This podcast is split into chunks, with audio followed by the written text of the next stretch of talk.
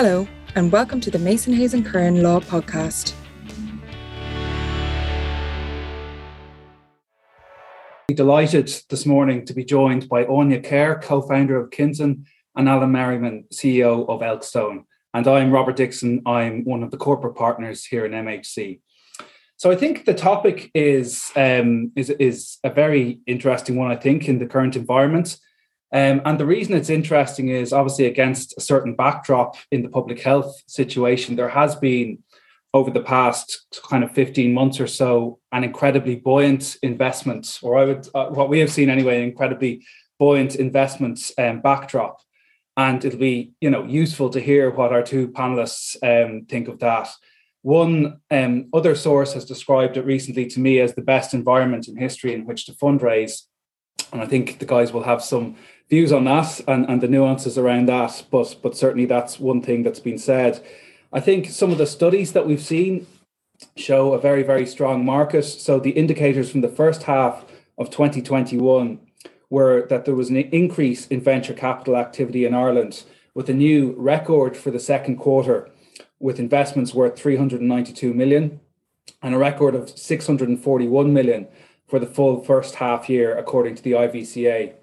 So the growth has been across larger deals, so very large deals, and also earlier stage deals. So it's not just that there was a, a sort of a small volume of very big deals either. And some of the sectors that came through in that study is very strong were in life sciences, software, and fintech. Fintech. So that's the kind of that, that that's the statistics as they're seen. So I want to start by talking a little bit about that overall landscape. Alan, if I can turn to you first. Do you think the fundraising environment is as favourable as the quote I just mentioned from another source? Well, look, I, I think Robert, in, in truth, um, I think yes and no. Um, I think the data tells its own story. Um, you know, record levels of money are being raised by VC players and by private equity players globally, um, and that money needs to be deployed. So I think the background is very, very favourable but it's favorable for the quality opportunities. And um, I think there's lots of interest and lots of sources there from US players in particular, but it is about the quality of the opportunity. And I think if you take an example like Let's Get Checked, which I know is a client of Mason Hayes Curran, that's a really good example of a high quality company, you know, stellar growth, being able to reach out into the markets and it's inundated with offers from quality players and I'd emphasize quality. However, the other side of the coin is that you know, there are many, many founders who continue to struggle to find funding sources. And I think that's down to a number of different reasons. As ever, you know, funding is tough in all environments.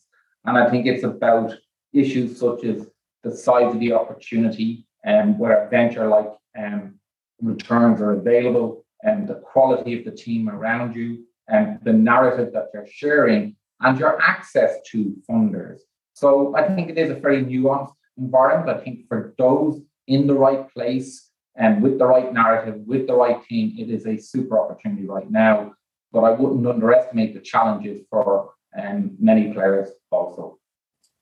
That's interesting, Alan. And I mean, talking about the challenges for different players, obviously that's with you know with with in some ways having a business that's been challenged just because of the restrictions and the things people have been able to do over the past year and a half plus. So, I mean, in terms of this environment where there's this very fragile public health kind of backdrop, do you think that that, like, it doesn't seem to have had a huge in itself impact on the kind of willingness of investors of private equity, venture capital to actually invest? You know, what how, how does that interplay in your view? I mean, does does that not in itself create a nervousness? No, I think I think the reality is that you know this is definitely a market where the bulls are, are clearly leading, um, and I think again the data very much spells that out. Um, it's also being underpinned by investment performance. So you know clearly PE and venture in terms of you know asset allocation spaces are having very stellar returns and, and have been doing so for quite some time. And even though there's a nervousness um, around what I might call, you know, the, the valuation levels um, amongst VCs, that's not stopping them investing. And I personally kind of characterize, and this is the global context, I personally characterize it as a get out of my way market. Um, and what I mean by that is that you know the the the right opportunities are highly sought after, and valuations are not getting in the way. The size of checks that people can write is is is not a constraint. And VCs clearly are beginning to come down the different stages. So VCs are increasingly reaching into earlier and earlier stages in terms of the funding cycle. And I think we've got to always remember that, you know, whether it's COVID related or otherwise, you know, um, the one thing that um, you know people have generally done well from is being long disruption, being long opportunity, and I don't see that changing anytime soon. So I also think in this kind of low yield environment, there's clearly a secular push away from the traditional 40 60 um, asset allocation. And venture and private equity is definitely a beneficiary of that. So I, I expect the flows to remain strong for the foreseeable future. And I think this is a very, very exciting space. Okay, no, that, that's really useful. Thanks, Alan. I want to move slightly now to talk about fundraising options for fast growth companies and with a focus on the international element of that, because that, that's what we're seeing. Um, Áine, from your own experiences, what are the main funding options for a fast growth company in Ireland?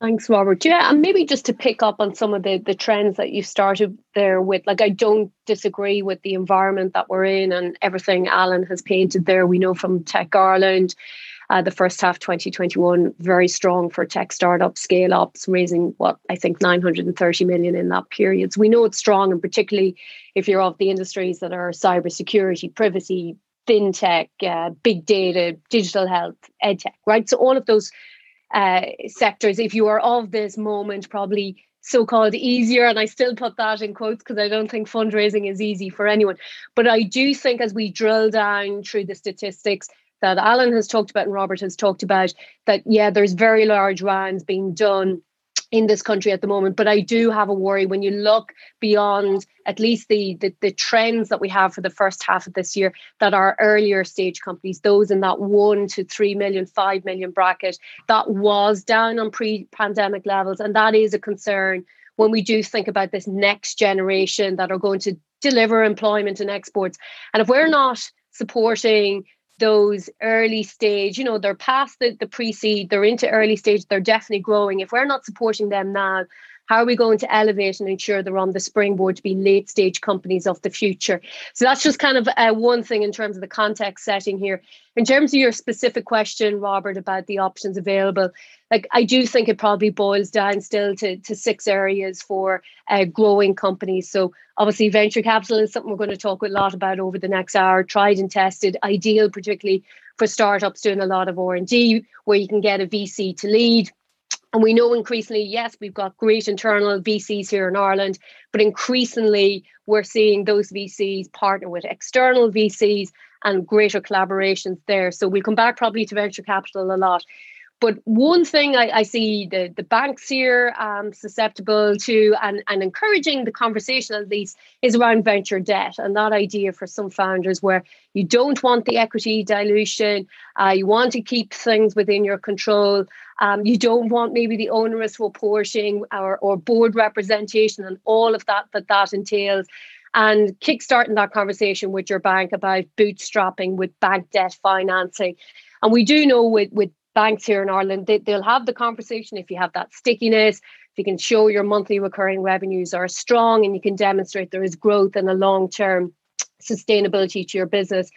The third one is obviously angel investments, and we know Ireland, we have a lot of brilliant private angel investors, but increasingly we're seeing them come in as part of syndicates. And HBAN here, obviously in Ireland, is a particularly good example. And I think what they're managing to do is attract larger numbers of investors. Like I think in the first half of this year, HBAN managed to put 200 investors into 37 deals uh, in just the first half of 2021 alone. And what you're seeing, I think, some of the syndicates here do, like HBAN, is now go across borders. You know, they're building these syndicates in Dubai, in London, in Singapore. So bringing those external uh, angel investors into the country and making sure that that pool of funding is widening.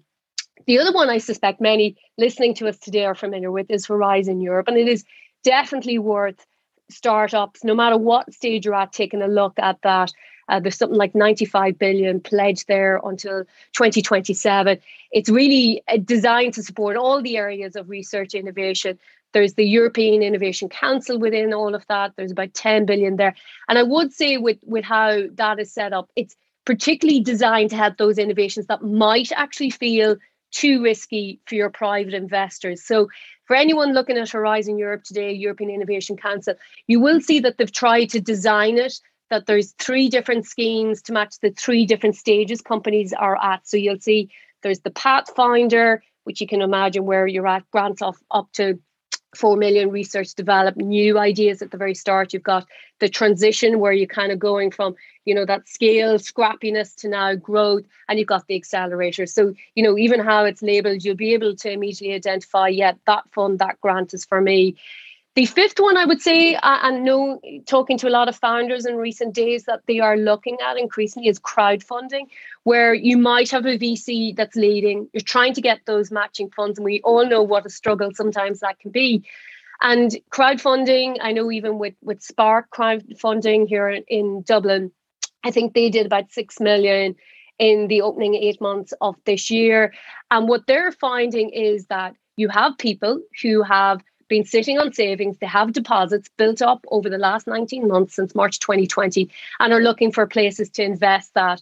And I think what you're seeing with some of these crowdfunding initiatives, the average investment is maybe only 2,500, but you multiply by that by hundreds of individual people and you're starting to get up to, to big deal terms.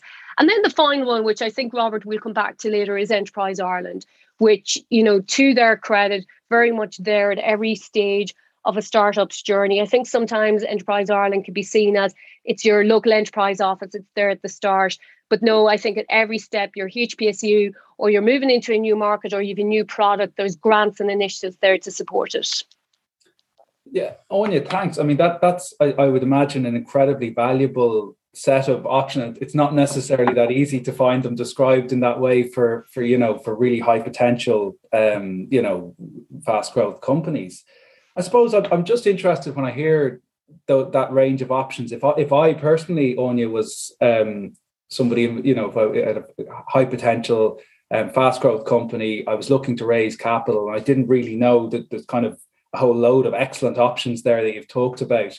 Um, what do you how do you boil that down? I mean who do you speak to? Or, or, i know it's different for every company. Is it just about having a lot of conversations and trying to just work it out? Because clearly they're trying to grow a business at the same time. So um, any tips around how you really boil that yeah this, this, this is definitely something i've talked to enterprise ireland. Like i went to new york for two years came back to do a second startup had been involved in Storyful went to Facebook back to Kinzen. And I've often said this, it would be amazing if you had that playbook that kind of says, here are your range of options from going for the debt financing, here's your Enterprise Ireland, angel investors. And I feel that that playbook, this might be something Mason Hayes you could take on.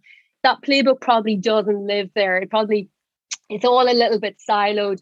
And so, unfortunately, at the moment, I think what does happen for a lot of founders is you're just doing all of your scenarios you're looking at your your wish list kind of your plan a right? If we could get this mix this blend of maybe an angel a vc to lead and then you're looking at right our plan b. Okay we could look at this uh, mix. And what ends up happening is and i'm sure a lot will empathize with this you end up probably having 30 conversations before you will close around and you know those are 30 conversations well spent. You you hone the pitch you start to see who is the right fit for you.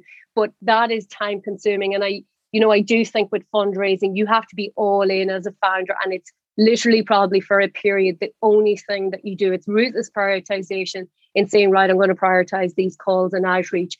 But it does take it's networks. You know, we still live here in a small country. There's only a small number of VCs, angel investors, and talking to other like-minded entrepreneurs. That's why I think events like today's today, Robert, are so important for people to come and see, yeah, entrepreneurs, we're talking about the same things. Who have you been talking to and sharing that little bit of intel? I do think there is such power in the knowledge you can get from events like this because unfortunately it doesn't live in a playbook somewhere.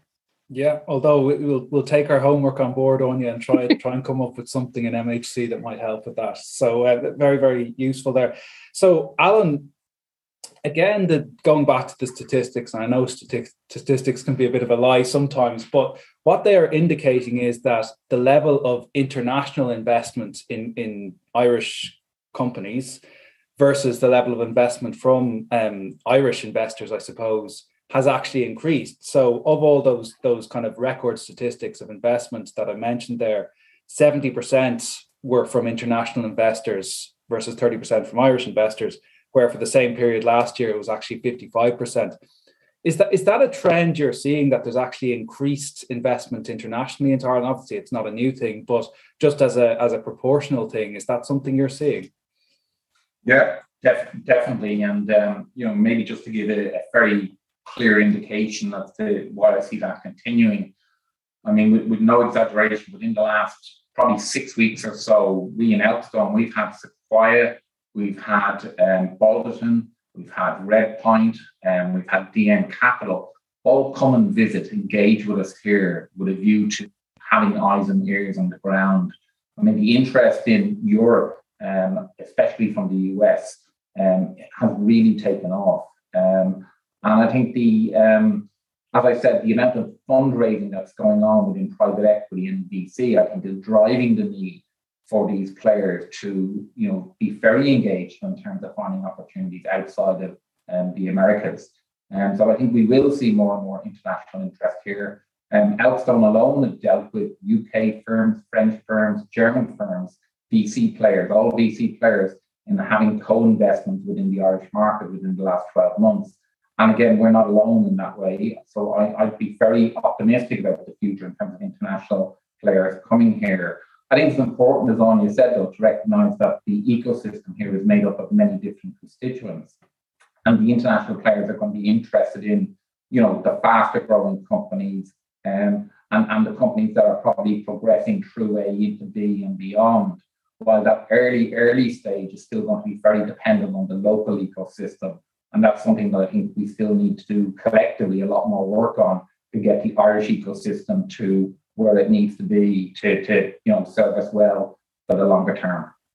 So I think there's a, a, few interesting points coming out of that, Alan, and, and it, picks up on the point Áine was making about the kind of early earlier stage almost being slightly more of a concern. But what you what I'm picking up from what you said there, Alan, is just this idea about you know the, the international investors actually looking to team up that it's it's you they want to talk to as well. It's not it's not almost a, a, an attempt to supplant or replace any Irish investment. It's just teaming up. Um, so in some senses, you know, it, it, it's not that that's a, a, threat or a challenge to Irish investors. It's actually a positive from from what I'm hearing. But would that be your taking it as well?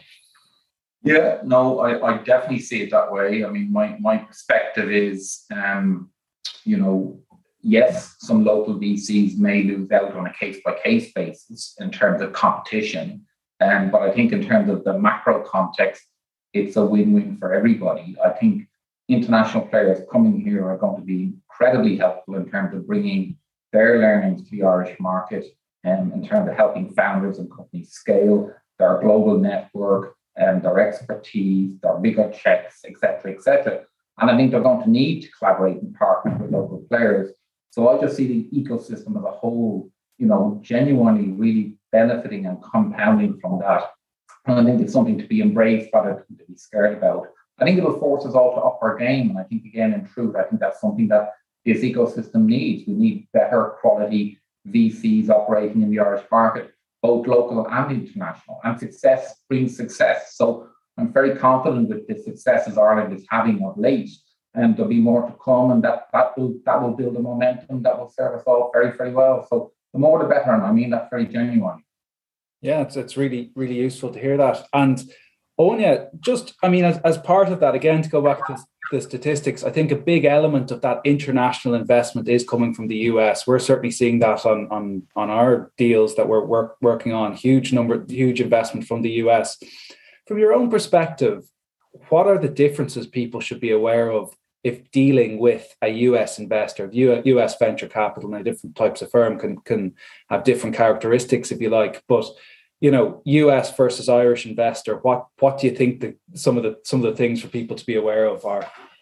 Yeah, it's a great question. I will say, yeah, and I think what we're talking about here is borne out by the IVCA uh, data for this year in terms of that flood of international capital coming in. I think it accounts for something like 70% of all the fundraising uh, we've seen by Irish companies in Q2 2021. And I think that that is a good thing. Ireland, as we've talked about, small country. And I do think when you've got a small pool of VCs doing great work, but there can be a little bit of risk aversion, I do think, built in in terms of they're trying to place smart bets, but they're trying to almost ensure that there's a certain inevitability to, you know, their success metrics, given that it is so small and they're taking on risks. And I do know from talking to founders that can feel like the biggest hurdle that they have to get over in the Irish sector here is just that feeling sometimes of risk aversion as opposed to sometimes seeing that bigger picture. Um, so I do think everything that Alan has talked about is great in terms of seeing that that international buying, particularly US investors, where it's a strong endorsement of everything we're doing here, shows the global interest, shows the broader view. We're able to expand that that pool, that deal flow. I do worry sometimes that we're probably not great compared to a lot of other European countries at talking about the strength of the ecosystem here and the amount of great innovation that is happening. So I think as an aside, we probably have to do better there. I will say in terms of sometimes the differences between US and Europe, and I, I I've heard this play out with other founders, is sometimes just speed.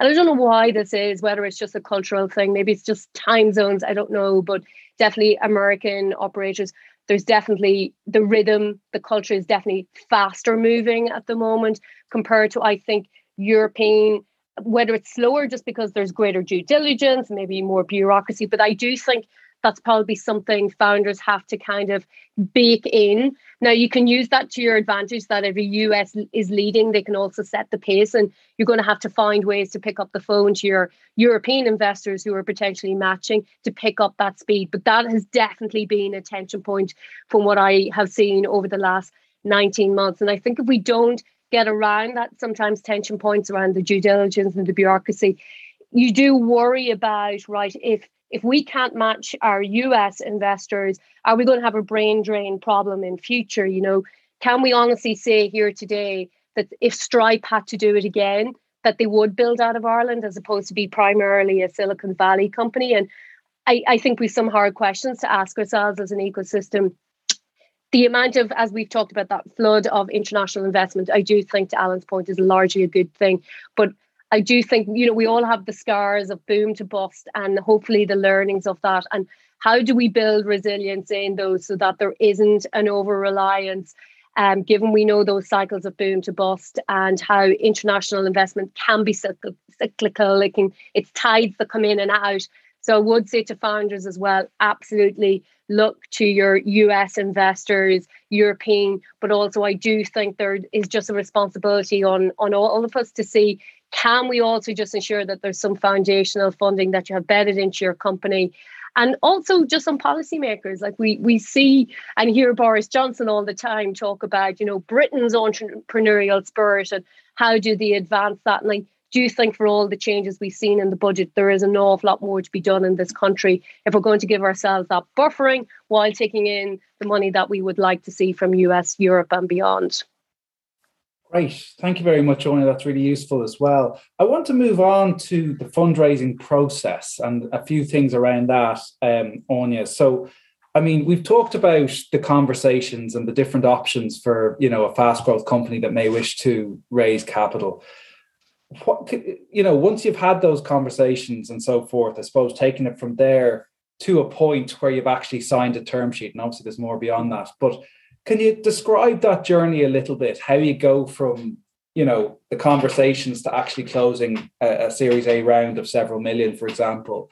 What's the what are some of the steps people should? Oh my god! Even just thinking about it is just yeah. such exhaustion. It causes me weariness. But um, like I do think even before you have the conversation, and it seems like such an obvious thing to say, but it's just to make sure you sit down and screen in and screen out who you think is the right fit. Like really actually looking at the portfolios, whether it's your angel investors, your VCs, the banks, looking at all of this and saying, am I the right fit? Like, have they done something in this area before? Have they been involved? Is this something that matches their own purpose, strategy, the tactics that they're deploying? So I would say, like, that pre research, that ruthless prioritization to make sure you're actually having the appropriate conversations in the first place because there's nothing as demoralizing as getting into a process and realizing actually we were just never right for these guys in the first place. They're more at the later stage or they need monthly recurring revenues of X. So I'd say the more you can do your pre homework, the better.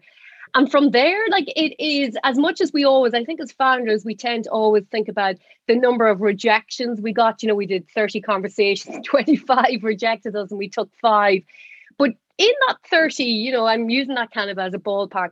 There have often been moments where we've had to say, actually, they're not the right fit for us. Let's not pursue that. And that's where you do kind of just want to get that balance and, and build a little bit of resilience in at the start.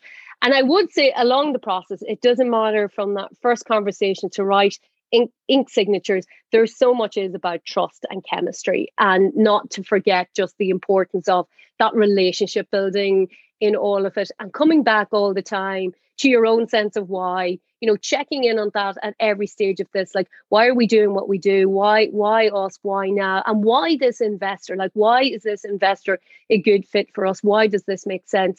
And do we actually like each other? Because you are trying to line up suitors. You know i often think of a dance floor analogy you know and we've all had our teenage disco moments over the years where there's somebody you like and with something like a startup, you're you're on the dance floor, you've got your suitors around the dance floor.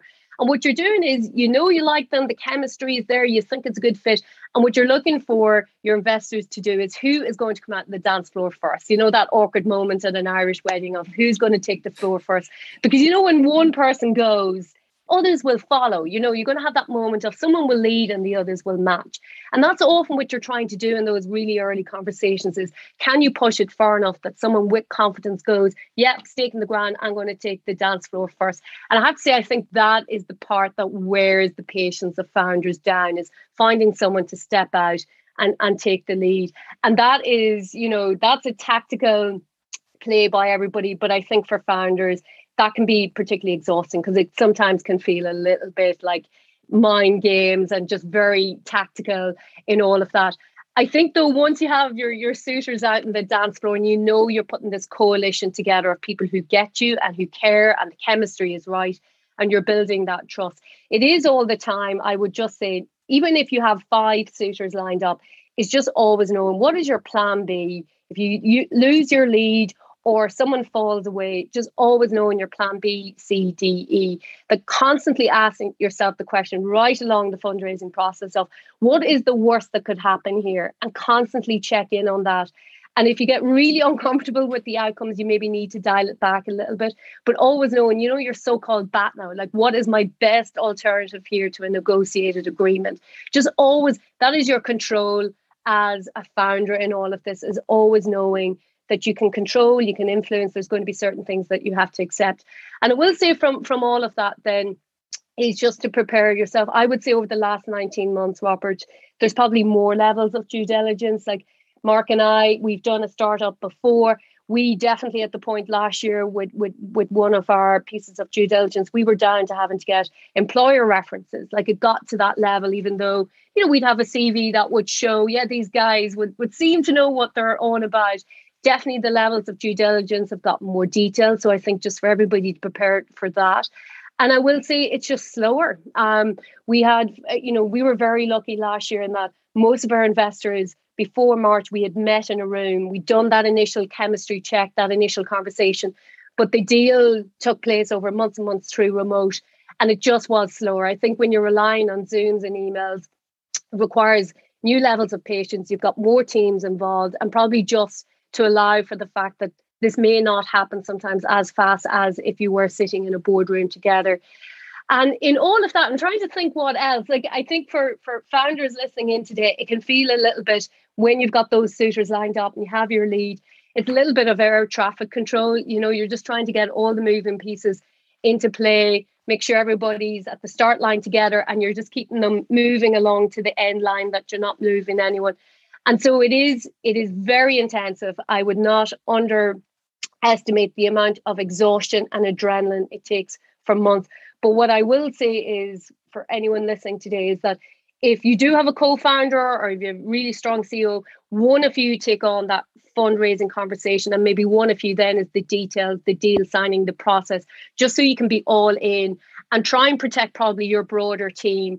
Because I will say fundraising, as brilliant as it is, it can be a huge distraction on a team and you do have to allow for the intensity of it and inevitably that you're going to have curveballs and pivots and have to go back to the start or maybe trigger a plan c and that's all part of it it is all just resilience building that's uh, a number of really useful insights there, Áine. I mean, I, I, suppose probably just one point I want to pick up on is this idea in the remote environment of it. You know, every deal's taking longer, which I think is a fair, certainly in, in our experience, is a fair um, observation i would say. I think there are other ways that that it can make things more efficient but but equally you know it's um it it, it certainly has its challenges. Is, that the main challenge you've seen with actually trying to to do a deal from a kind of a, party raising funding perspective? You know that yeah. it actually creates that you haven't got people in a room I mean, overall, w- will you be welcoming a return to a situation in, in, due course where it's not remote, or do you think a lot of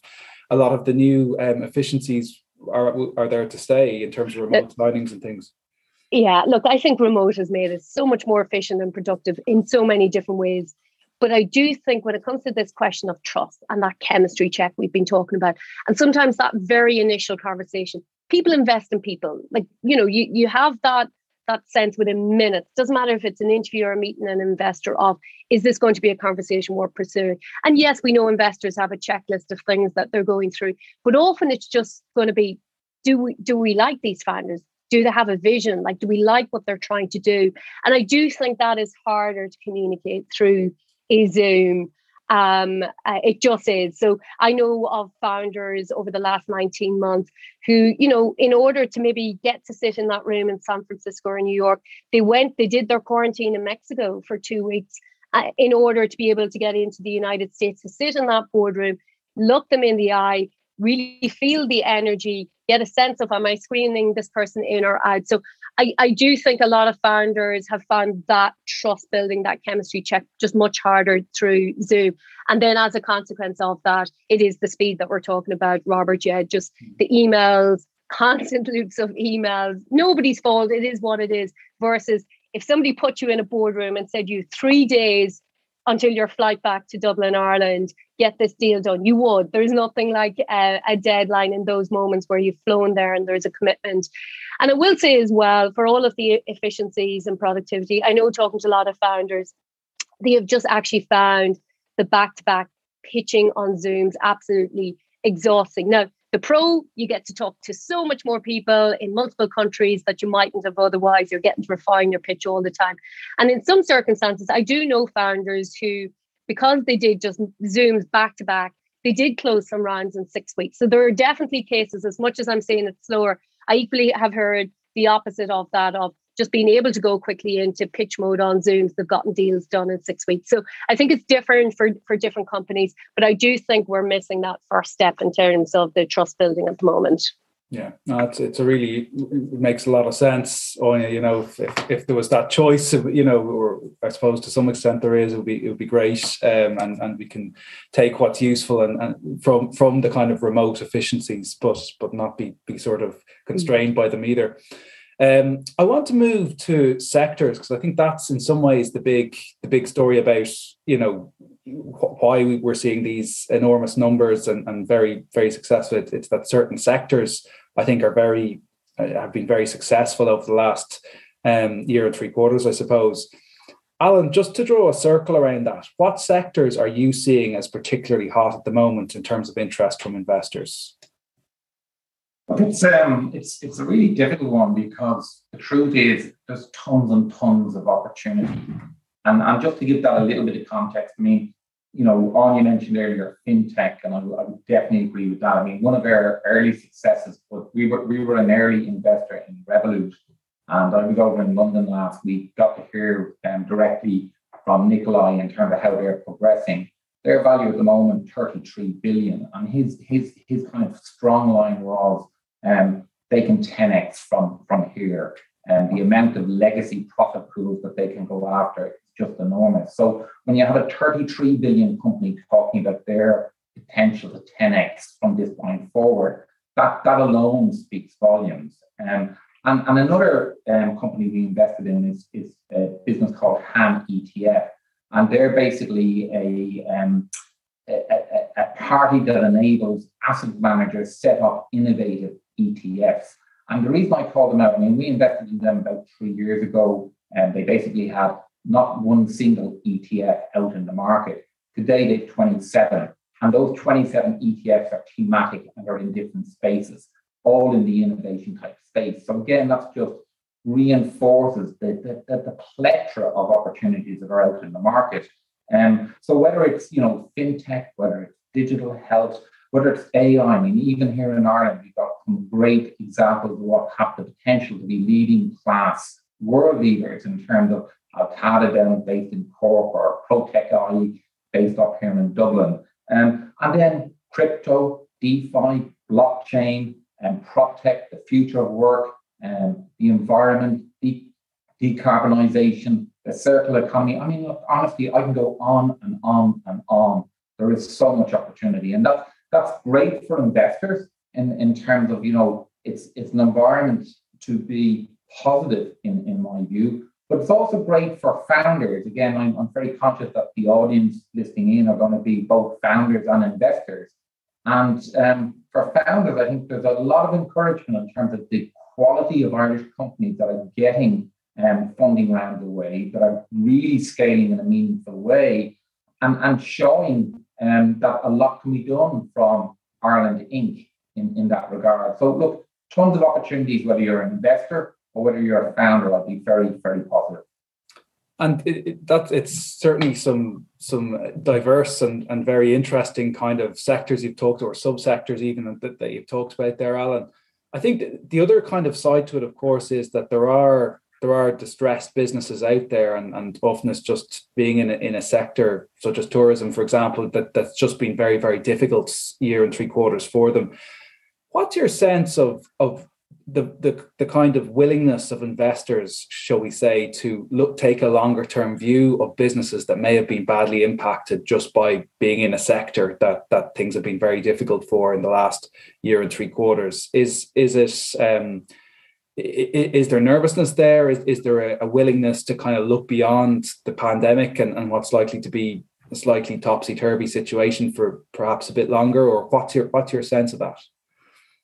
I, I think it's truthfully, I think it's very challenging. Um, and, and why do I say that? I, it's it's the, I guess it's the um, it's the other side of the coin in terms of what I just spoke about in terms of opportunity. So given that there's such tremendous opportunities, given that there's lots of players offering very strong growth, growth wins out every time. So if you're not showing traction, if you're challenged, and it's very hard to make the compelling investment case given all the other opportunities. And again, I'm very conscious of, as a founder myself and dealing with lots of portfolio companies.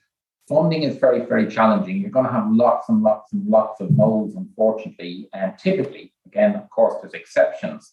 Um, but look, I think the most important thing is that you know you you you've got to you've got to know your audience. You've got to find the right investors. You got to be going after the right VCs.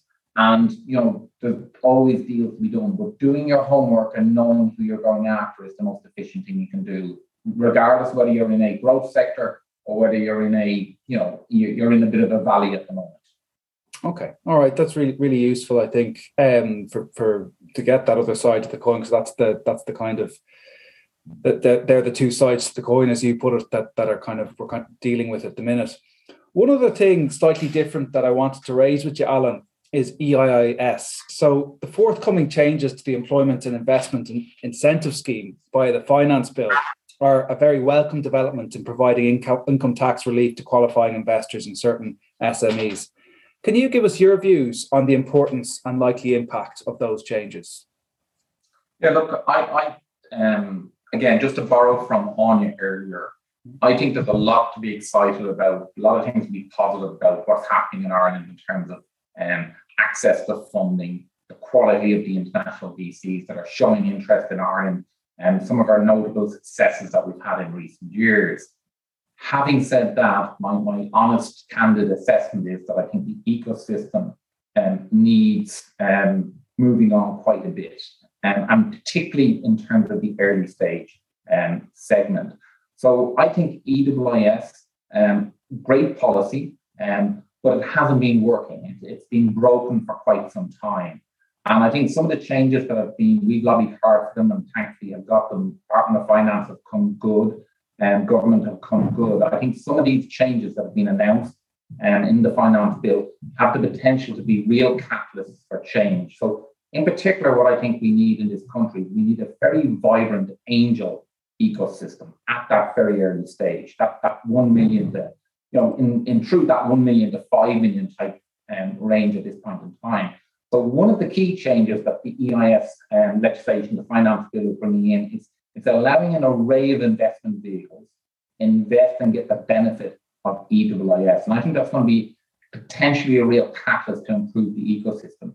Because I think what it's going to allow is it's going to allow um, the public at large um, invest in a portfolio approach to early stage venture.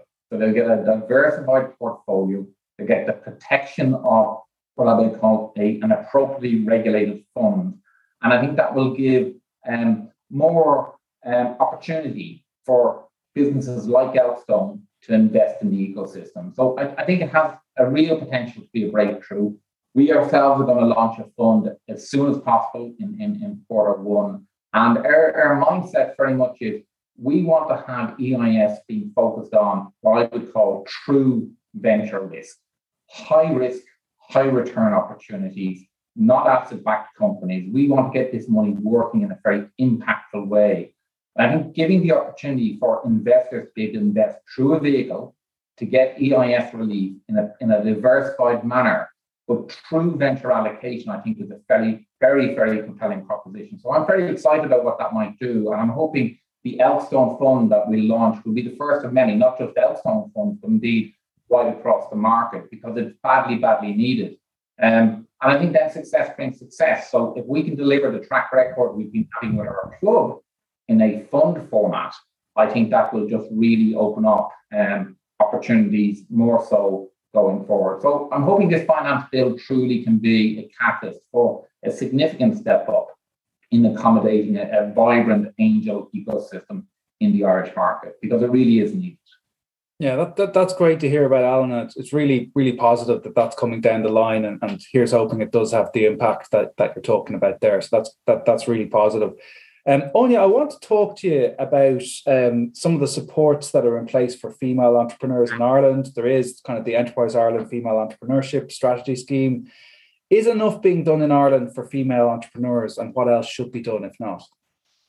In a word, no. And that's not to take away from the great work of Enterprise Ireland. Uh, in fairness to them, they have put huge emphasis in terms of strategic work initiatives, grants, etc., to really elevate, promote, support women at all stages. So I, I give credit there. And we know there are VCs as well in this city, particularly, you know, the Sunday Business article, for anyone who hasn't read it, uh, do. It's about two, three weeks ago, which was all about the, the female founder ecosystem here in Ireland. And we know there's so few female VCs in Ireland. That there's so few of them. We can name them by their first names, you know, Elaine, Nicola, Debbie, and they do wondrous work. We just need more of them. And we look at the, the Tech Ireland report again for the first half of this year 94% of VC, VC funding in Ireland went to male founded businesses. 94%.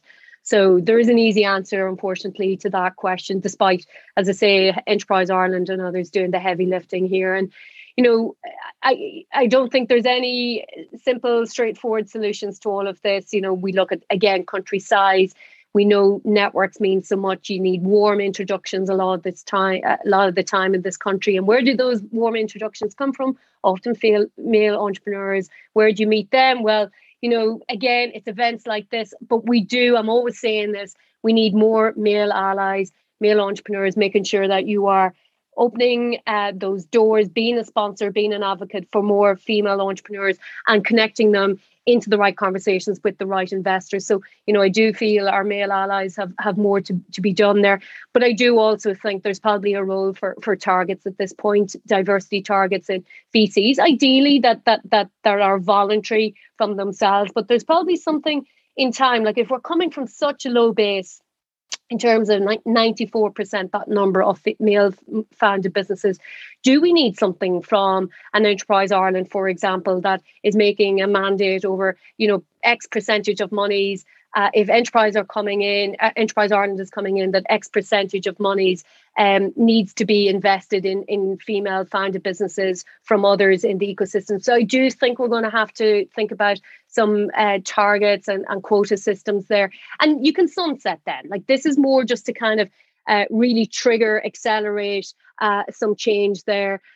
And I do worry as well, you know, when we look at that very low level funding for for women founders, is what is the impact of that? Like, great women are getting investment. It's often from male led eh, investors and great. But does that mean that your board is also ending up being very male led when, again, you would like to have greater diversity in there? So that's where I, I think we probably haven't tracked enough of how, how much is the the root cause of how we see sometimes our C suites, our boards, our directorships can be, and we know, very male led. We've seen it all come from Balance for Better Business uh, the, the Women's Council of Ireland, all the statistics are there to show us we have a problem when it comes to our boardrooms. But it starts with that problem that if our investment is coming from a very, very small set. And in all of that, what despite my negativity there, you look at the European Prize for Women in Innovators there a few weeks ago, and I think Irish females took up 30% of uh, the Irish SMEs awarded that uh, you know in that and the EU European Innovation Council Accelerator. So like we know the ideas are here. We need more women to be encouraged into business. But even to Alan's point there about building, you know, a, a more mature, sophisticated ecosystem around them, it does need to happen, and it needs to happen quickly. Otherwise, we're going to be dealing with these deficits. And unfortunately, what we've seen is a trend of falling investments, according to Tech Ireland, in those female-led uh, investments from VCs in the past 19 months. That's, I mean, these these are important messages, and thank you, Áine. I think it's something we all we all need to listen carefully to, and um, you know, certainly something that that you know, some, some very important things to take up there, and and hopefully everyone's listening to that. So that that's that's useful, Áine. Thank you for listening to the Mason Hayes and Curran Law Podcast. We hope you found it useful. For more information on legal matters, podcasts, and webinars, please visit mhc.ie.